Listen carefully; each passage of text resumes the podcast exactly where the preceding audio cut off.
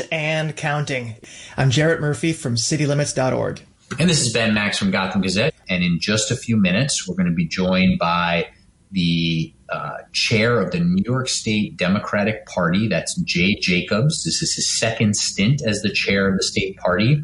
And he's going to join us to talk about how he is helping lead the Democratic political effort to win state legislative seats, House seats, what's at stake in terms of some of the ballot options and the presidential candidates, and some of his general thoughts about the political climate here in New York.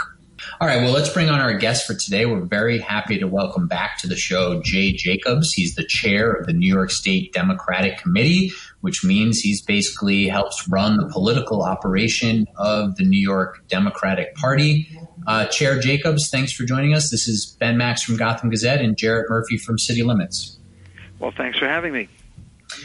Tell uh, tell us, tell listeners just a little bit about how you describe your role in a in a big election year like is happening right now. What what do you try to do? What's you know what are the main sort of responsibilities that you see for yourself? Well, I, am trying to raise money to get uh, resources to the various candidates.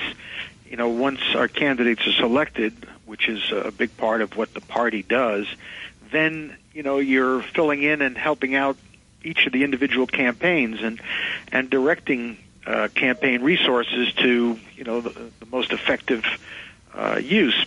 Meaning that, of course, candidates that are in the tightest races, uh, the most competitive races, where the extra dollar is going to make a difference, well, that's where you're going to try to get your, your money. So I'm trying to do that as well as coordinate, get out the vote efforts, monitoring the early vote, for instance, right now, making sure that things are going smoothly with the boards of elections around the state, and that uh, people are getting their opportunity to vote, and our vote is coming out. So th- those are generally the things that I'm, I'm involved with. Jay, how have both those changed in light of the pandemic? I mean, we can imagine it affecting get out the vote efforts. I'd be curious to know more exactly how. But has the pandemic or the economic fallout affected fundraising? Oh, sure. Uh, I mean, definitely, you know, people who used to give a lot more, some of them, their businesses have been affected and they, they've been uh, a little bit more conservative with their, their contributions. But we, we've been seeing, you know, a steady flow of uh, dollars into the campaign. And I think that, uh, you know, it, the pandemic has made all of the opportunities we used to have to get out and reach voters, whether it was knocking on their doors or, you know, standing in front of subway uh, stations giving out materials or on the Long Island Railroad platforms, whatever it may be. All of those things uh, just uh, are much more difficult. They're just not happening. So everything is being done by by phone, text, uh, a lot of Zoom calls. You know, one thing I will say that's good about the pandemic and this is the only thing I can think of, is that I get to go everywhere. I was in Herkimer County uh, uh, last week. I was up in Erie County yesterday. Uh, no traffic, no problem. I get onto Zoom. I'm I'm sitting here doing it from my house, and uh, everybody gets to see me and, and hear what I have to say, and I get to see and hear what they have to say, and and that that's easier, but uh, it's certainly not as effective. You know, I, I, I'm I still like the old fashioned handshaking, look them in the eye, talk to them face to face. We can't do any of that right now. Just a quick follow up on that, Jay. Is is there unilateral disarmament on that? In other words, are Democratic and Republican candidates and campaigns respecting social distancing, being careful about in person campaigning to the same degree, or are you yielding some territory on that? Well, I, I, I don't see much of it from the Republicans either, uh, but there is some. Uh, there's some candidates on the Republican side that are knocking doors um, more than we are. Uh, not to say that no Democrats are, but very few. I, I, honestly, I don't think in this environment that's what voters are clamoring for right now, and I don't know that it's going to make that much of a difference. So, you know, where where we might be ceding a little bit of territory on this, we're a little bit more, I'd say, responsible uh, than than my counterparts on the other side. I, I just. Um, I just don't think that's going to that's going to make the difference in this kind of an election at this time. And so, Jay, when it comes to the many races on the ballot here, um, we were talking in the first segment of the you know the show about um, you know some of what's at stake with the state senate and the House races in New York. But where are you most focused? Um, are you most focused right now on trying to keep certain House seats Democratic? Are you most focused on uh, keeping and expanding the state Senate Democratic majority? Something else? Where's where's most of your attention right now? Well, I, I think that most of my attention, I'd have to say, would be in the state Senate races. Now, we've got three congressional seats, Democratic congressional seats, which, you know, are are, uh, are competitive, and we have to defend. Uh, you've got Anthony Brindisi up in the 22nd congressional, uh, Antonio Delgado in the 19th, up in the Hudson Valley area. And then you've got Max Rose right down here in the city. He's Staten Island and a piece of uh, uh, Western Brooklyn and um, that's I would say the most competitive. That's a toss-up race. That's the only one that I would say we would have some vulnerability. Mm-hmm. I believe Max Rose is going to win at the end of the day, but uh, you know he's he's in the fight of his life right now, and and, um, and I would say that that's where I've got a concern. On the other end, of course, we're looking at two potential, three potential pickups. Um, you know, there may be others, frankly, so I don't want to sell anybody short, but the ones that stand out at the moment are uh, Jackie Gordon, who's running in the old Peter King seat. You know, he's vacating the seat. And you've got this fellow Garbarino, who's, I don't think, picking up any steam at all. And Jackie Gordon's a, a combat veteran, a 29 year veteran. She's a very attractive candidate. Uh, and I, I think she stands a very good chance of winning that. So that's our best shot. And you got Nancy Goroff out on the East End um, battling uh, Lee Zeldin, who's a real Trump zealot so, you know, we've got some potential there. Nancy Goroff's done a great job, and uh, Dana Balter running once again up in CD24 um, against uh, John Katko. So, um, you know, I, I think uh, she came very close in, in 18, and I think she may take him out this time. So th- those those are the the congressionals on the state senate side. We've got a lot going on. The Republicans are targeting particularly incumbents um, uh, down on Long Island. So they've targeted three different uh, Long Island incumbents with all sorts of, you know, really harsh false ads that um, you know are making an impact. So we've got our, our hands full, you know, trying to make sure we save uh, Monica Martinez, who's in uh, CD uh, SD three um, out in Suffolk County. Uh, then you've got uh, Jim Gaughran in uh, SD five uh, on, on the north shore of both uh, Nassau and, and Suffolk, and Kevin Thomas, who I think is the most vulnerable, and he's in SD six in the center of Nassau County. So we're working on that. Um, Senator Pete Harckham up, uh, you know, up on the Hudson River, you know, heading upstate, has got his hands full with uh, Rob Astorino, and and there, and there are a couple of other races, and then we've got you know potential pickups. You know, in upstate New York, you've had a lot of uh, Republican state senators. I think a total of eight eight state senators uh, statewide of Republicans have decided not to run again. And so we've got some good pickup opportunities, particularly upstate. Do you think, um, Jay, that that some of what's at play here and some of this vulnerability, and you know, we we even mentioned early on that some of the some of the attacks on Democrats, whether it's around bail reform or some other things, have definitely been misleading or not backed up in the data. But do you think that um, you know that in this first session of Democratic uh, taking Democrats taking control of the state senate and therefore having the state senate, the assembly, and the governor's office. Do you think that um, you know these elections are sort of showing to some of the New York City Democrats who don't have to worry about general elections that um, you know the, there there might need to be a reason to be a little more careful when it comes to some of the legislation that's passed in Albany when it when it comes to the the vulnerability of some of the senators that are in swing districts. Well, you know, I, I, that was an argument that I made, you know, uh, during session. It's not that the ideas that were promoted or the things that were accomplished were anything other than good. It's just you have to give time to educate the public as to their merits and to um, give them confidence that uh, you know some of the things that they might worry about with whatever piece of legislation you're, you're passing, the consequences, um, just are, are, are you know, have been considered and, and won't be as as concerning as as they might at first seem. You know, you have to educate the public, and, and I don't think we did that well enough. Though we promoted some really very good things, and and although we did the bail reform uh, in the first phase, and I think it left some gaping holes. It was the Democratic state senators, particularly the ones on Long Island, that came out and led the charge to fix it, and now made what is an excellent bail reform or criminal justice reform, I should say, um, uh, change, and and um, I, I think it's universally by by law enforcement, the district attorneys and the like, they're, they're very comfortable with it, and everybody thinks it's a lot fairer. So I, I think that you know, yeah, there's a lot of misleading going on. Look, the Republican playbook every election cycle is the same. I mean, eh, voters are smart. You ought to take take a look back from the days of flag burning and everything else that they used to um, uh, talk about. It, it, they either try to scare you or make you angry. That's how they get their vote. Democrats run on hope and optimism. And very often, you know, fear and anger win out. This year, I don't think it's going to happen that way, but you know that that's what we're contending. Uh, Jay, talk about the presidential race. Uh, Donald Trump losing in New York, but Joe Biden winning in New York State is all but a foregone conclusion. Uh, do you expect a different proportion in terms of the how the percentages break down this time versus 2016?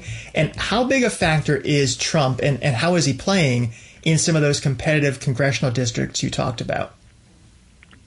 Well, I mean, if we look to history, the Republicans have a real problem. And I mean, I've been there on the other end as a Democrat when you look to history the same way. When you have a wave election, and a wave election I, I would define as an election where the top of the ticket or um, an entire party uh, is is subject to a rebuke by the electorate uh, then you know it's going to be felt all the way down ballot, and there's not much you can do about it. You know, I think about an off-year election where there was nobody running for president. It was 1994. I remember it very clearly. It was Bill Clinton's first off-year election. If you remember, he won in '92, and they had you know he did a, a, a few things uh, over the first two years. Uh, Democrats had the House and the Senate, it was a huge wave. Mario Cuomo was defeated. Uh, Ann Richards down in Texas lost her gubernatorial seat, uh, and you lost a whole slew of members of Congress, the Senate. We lost the, the House and the Senate. Not one Republican um, in that victory year for the Republicans, not one Republican incumbent lost. Not one in the whole United States. And it's that kind of a thing that you see in wave elections. Now you take top of the ticket and you go you go back to um, 64 with Johnson Goldwater or 72 um, uh, Nixon McGovern. Uh, you know those are huge elections. The Reagan win was a, was a big big win nationwide, and what you see is that you have lots of vulnerable incumbents on the losing parties, uh, losing candidates' uh, party being defeated, but very very few of the challenging party um, or, or the winning party, I should say, uh, suffers losses. And I think they're going to see that here in New York and everywhere else, where Donald Trump is leading them, you know, uh, down a real, you know, rough stream right now. I, I, I got to tell you, the the um, the vote we're seeing, the turnout we're seeing. You know, I, I'm walking. Uh, I went over the weekend to go out to the early voting sites, and I did about uh, nine, ten sites. You know, all through uh, Long Island in particular. And I asked, you know, as I went up and down the lines, there were long lines, and some people in Elmont, for instance, waited five hours to vote. But other places it was two hours, hour and a half, whatever. So I'd walk up to folks and I'd say, "How long you been waiting?" Again and again in different sites, and I had to laugh each time. I got the same answer. People would, you know, unprompted, yell back, four years we've waited," and they didn't. They didn't mind waiting on these lines. I, I had a, a gentleman in Elmont say to me, "I'm getting this vote. I don't care if I'm waiting five hours. I'm going to vote. I'm going to get this over with." I mean, and that was kind of the sense I'm getting. Now, whether or not you know, just the Democrats are coming out because the numbers on, over the weekend were three to one, Democrat to Republican. Now it's it's getting back to something more normal. Democrats are still leading substantially, but Republicans are, are coming out. Um, you know, whether it was just the motivation and, and their frustrations coming out so they wanted to stand online, or it's a function of the fact that more Democratic vote is coming out. We won't know just yet until the votes start to get counted. But I, I would tell you from what I'm seeing, and even the fact I take a look at the analysis I get every day, a large number of the Democratic voters and of the um, unaffiliated, the blank voters, are new voters. These are not all your prime or your expected vote. And that, I think, is disconcerting for the Republicans. It's got to be. One thing that I'm interested in is how much the dynamics of individual races affect uh, the broader argument about you know which party people are going to support. And in the Max Rose race, I think he does clearly seem to be worried about the impact of pro-Trump voters in his district. He's talked about his ability to work with the president, um, and he's also spent a lot of time distancing himself from, sometimes in very negative terms, other Democrats, Mayor De Blasio, Speaker Pelosi, other people in kind of the mainstream of his party. Um, when a candidate does that, does that make it harder for you and for others who are interested in building the party statewide and beyond to make the argument that the Democratic Party as a whole offers something to to voters when a candidate kind of runs as a Democrat but basically against the party? Well, you know, it, it is more complicated. There's no question to it. But you look at Conor Lamb, who ran in a special election in uh, Western Pennsylvania uh, just a couple of years ago, and and was also uh, running in the same situation. He's running in a district like Max Rose is. That's a, a Republican-leaning district, um, strong Trump support there, and he had to distance himself uh, at the same time from a lot of the democratic issues that you know are mainstream in our party. The interesting thing about our party, and I'd have to say probably the Republicans have the same you know uh, complexity. The interesting thing is, uh, you know, we have a wide range of um, uh, policies that various uh, elected officials and candidates and the rest choose to run on. The, the, the central theme, however, for all of them, is that I, I, as I see it, as I see it, is that the Democratic Party tends to focus on community on governmental on belief in governmental support for people and and government government's ability to engage and solve problems where the Republican Party takes the reverse. It's it's much more of the old laissez-faire as they say. Um, uh, keep government out small government in some cases no government whatsoever. Um, and so while there'll be differences in how we get it done I always I, I always describe it much like um, the, um, uh, the the early American historian Henry Adams once described the presidency. He, he said uh, it's like the captain of a ship. You need a helm to grasp, a course to steer, and a port to seek. And you know, we all in the Democratic Party are seeking the same port. Which course we're taking, candidate to candidate, is going to be a little bit different. But I don't, um, I don't disagree with Max Rose that he, if he's going to win that seat, and in winning that seat, we're going to be able to do bigger things, not all of which are going to be easy for Max Rose to vote for, and some of which he can't. But yet, his winning is going to help move those issues forward. Then I'm okay with the fact that he tends to magnify some of the things where he's more in step with the mainstream of his district rather than standing up there and and being so anti-Trump in a pro-Trump district. You take a look at Staten Island. I mean, there's a lot of folks down there who like that guy, and I mean, for the life of me, I can't figure it out, but they do. and and um, you know, if he were to stand up and just you know be in their face about it, well, you might as well just not run a campaign. He wouldn't win. So Jay, let's come back to the state senate now for for a couple minutes. Um, uh, well, before before I get to my question, I guess, um, what's your worst case uh, scenario in your projections on the state senate? It, do you do you feel as though worst case the Republicans can take back the majority, or is that not even? No, possible? that's not a that's not possible, really. I mean, they're in, they're in about as bad a position as as I think I've I've ever seen. Remember, you've got I think the number was eight incumbents not running again. You know, we have forty. Uh, um, out of uh, 63 already. So um, there there are 20 um, Republicans and three open Republican seats, uh, seats that were held by Republicans who resigned and they're just open.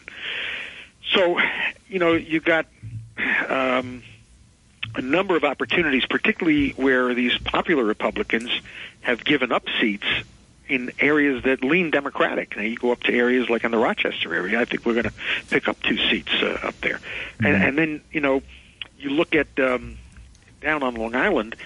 Uh, that's why they focus there because that's where they've got their best chance, and and they use the bail reform piece in particular. They, we've got a, a, a over a million dollars being put in by independent expenditure group. Uh, the, uh, run by the PBA in, in the city, no less. They have the audacity to complain that the that the Long Island Democrats are run by the city and De Blasio, and they make them into puppets, you know, which is nonsense. None of them have even met De Blasio. And who's making the commercial and spending the money, the million dollars? Pat Lynch's PBA in the city of New York.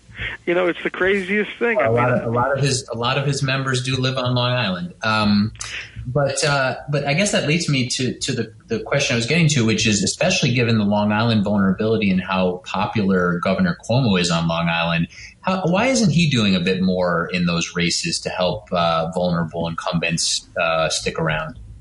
Oh, he's doing a lot. Um, I, no, the governor has been on fundraising Zooms. Um, he's given me, you know, the uh, the, the request to raise money through the state party, and and he said, you know, use his name to raise money. I've done just that. I've been calling and and, and raising money and telling folks governors asked me to call, which he did, um, and, and so he's been very helpful, and he's been giving guidance and and, and strategic uh, advice. He, what he can't do is hold big rallies like Trump does you know, around the country, which I know mm-hmm. he'd like to do, and he he's done in the past.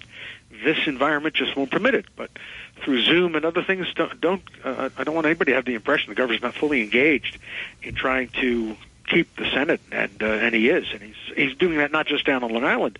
He's doing events um, again through Zoom across the state. He's doing one for uh, Jackie Berger, I think, upstate New York candidate t- uh, tomorrow. I, I think uh, Todd Kaminsky tomorrow. I know he's done Gaughran and Monica Martinez and certainly Kevin Thomas and Anna Kaplan down here on Long Island.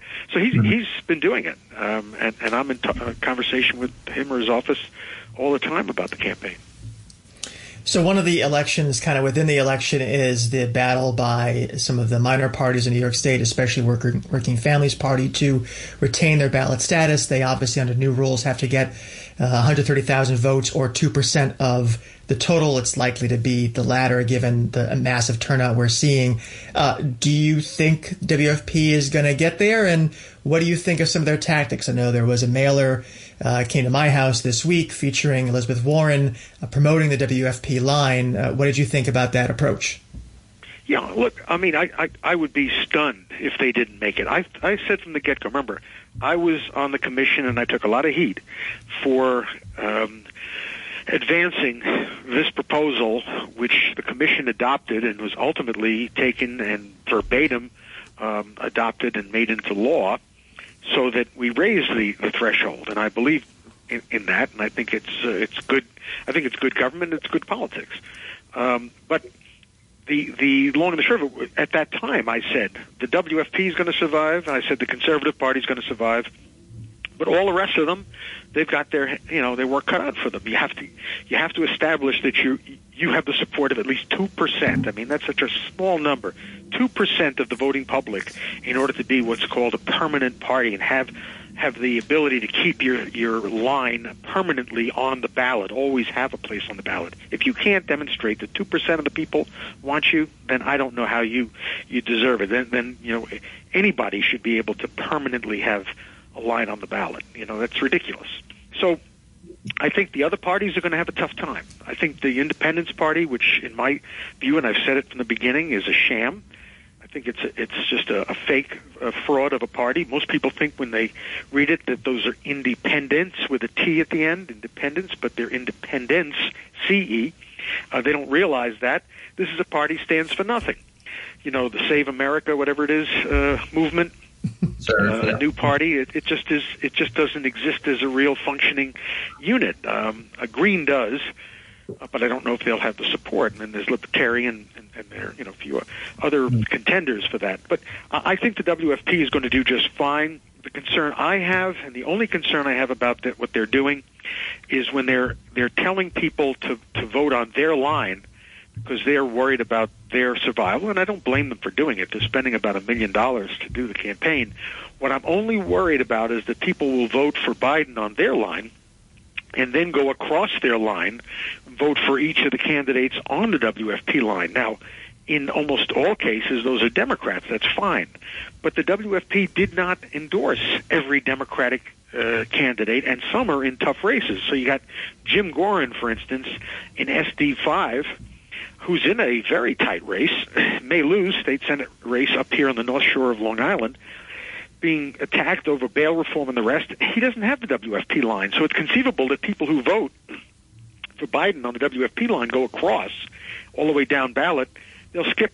They'll, they won't see any candidate, you know, in that space, and just won't vote for that. And won't, get, you know, just go on, and he'll lose those votes. That's the only thing that concerns me. Other than that, listen, you know, they, they should be uh, campaigning. That's what a party's supposed to do.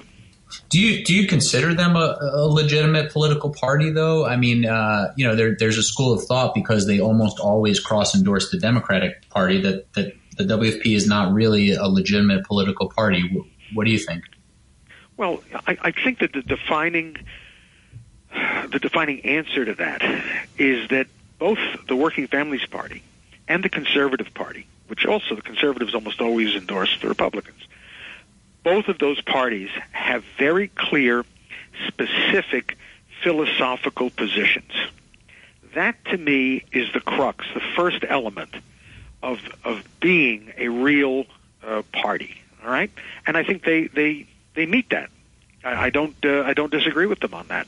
And in, in most issues, you know, I agree with them, frankly. Uh, but you know, sometimes you know they they have more extreme ways of, you know, wanting to move their agenda than I I would. But for the most part, you know, we agree philosophically. So I, I think that's fine. The fact that they endorse almost always Democrats, well, you know, again, uh, I believe a political party uh, should you know be proposing its own candidates but that's all about fusion voting and as long as the state maintains the um, ability to allow fusion voting. Fusion voting, for those who don't understand it, is that in New York State, which is one of the only states in the country that allows this, a candidate can run on more than one party line. So what they do in New York is you fuse the votes that, uh, for instance, Joe Biden gets on the Democratic line with the votes that Joe Biden gets on the working family line, and Joe Biden gets all of those votes fused together to determine, you know, who wins the election. So uh, as long as you allow fusion voting where you can run on two different lines, then I don't see why the WFP or the conservatives, for that matter, would change course. You know, in the day or when the day comes when you you can't, you have to run candidates uh, of your own. Well, it'll be a different story. But in the meantime, I would say, without question, the WFP is a legitimate, you know, a party on a political sense. They mm-hmm. they represent you know, issues that are important to a, a certain constituency. There's no question about it. And uh, Jay Jacobs, chair of the New York Democratic Party. Before we let you go, one one final question, and we appreciate all the time here today. Um, Jarrett mentioned getting a, a, mailing from the Working Families Party with Elizabeth Warren on it. You got a little bit of heat this week um, for a Democratic Party mailing where you're using images of uh, Senators Bernie Sanders and Elizabeth Warren to suggest to people, you know, voting Democratic all the way uh, down the ballot when both Sanders and Warren are encouraging people to vote on the WFP line. Um, what isn't the message? Wasn't the message there clearly, um, you know, meant to sort of counteract this push by the WFP to, to rack up their votes? Well, again, you know, here again, the WFP is running a campaign that's all about the WFP we're running a campaign that is concerned with our down ballot candidates. And we have always run campaigns that say vote, row A all the way. That's not new. Voters have heard that for decades or as long as we've had row A. And so, you know, that's what we did. And somebody said to me, well, did you clear it with Bernie Sanders and Elizabeth Warren? No, I, I didn't clear it either with Joe Biden or Kamala Harris, whose pictures were also on there. You know, I, I made the assumption, and I don't think it's a silly one, that you had both of those candidates vying for the Democratic nomination, both of those candidates endorsing the Democratic candidate, Joe Biden, and I would assume that both of those candidates would endorse, as I believe they do, Democratic candidates up and down the ballot. Well, except that you knew that, they, you knew that they were encouraging people to vote WFP for Biden and Harris, right? No, I, I mean, now I do, but I no, I, I didn't know they were taking an active role in uh, doing that, and I don't think this in any way attacks them. This is not about that issue. I'm not arguing that point. The WFP wants to be in that argument this is one of the things I take issue with them. I, I made the comment. I think they've got a self-image problem. Everything is about them, and really, I think what a, an election is about are the candidates that you're running for the offices they seek to be elected to, not which party you're voting for them on and the rest. My concern is down ballot. I want everybody voting Democratic. Mm-hmm. And what I don't want, as I mentioned just a moment ago, is people picking a different party, uh, the WFP, uh, as an example, and then voting on their party line and skipping over other candidates. And there isn't just one example, there are numbers of examples where you have good Democratic candidates in tough races that are not, not going to be picked. Okay. Because they're just not on the WFP line. And that's where our concern is. And, and frankly, you know, we had one mailing that had um, Bernie on it and uh, Elizabeth Warren on it. And, you know, that's about it. I mean, there was okay. one particular mailing. Okay. Well, we, we, we noted and we appreciate that, uh, that thought and, and all that you've shared with us today. And we appreciate all the time. Jay Jacobs, thanks so much for, for taking it here with us today. Well, thanks for having me. I'll all right. Take care. Bye bye now.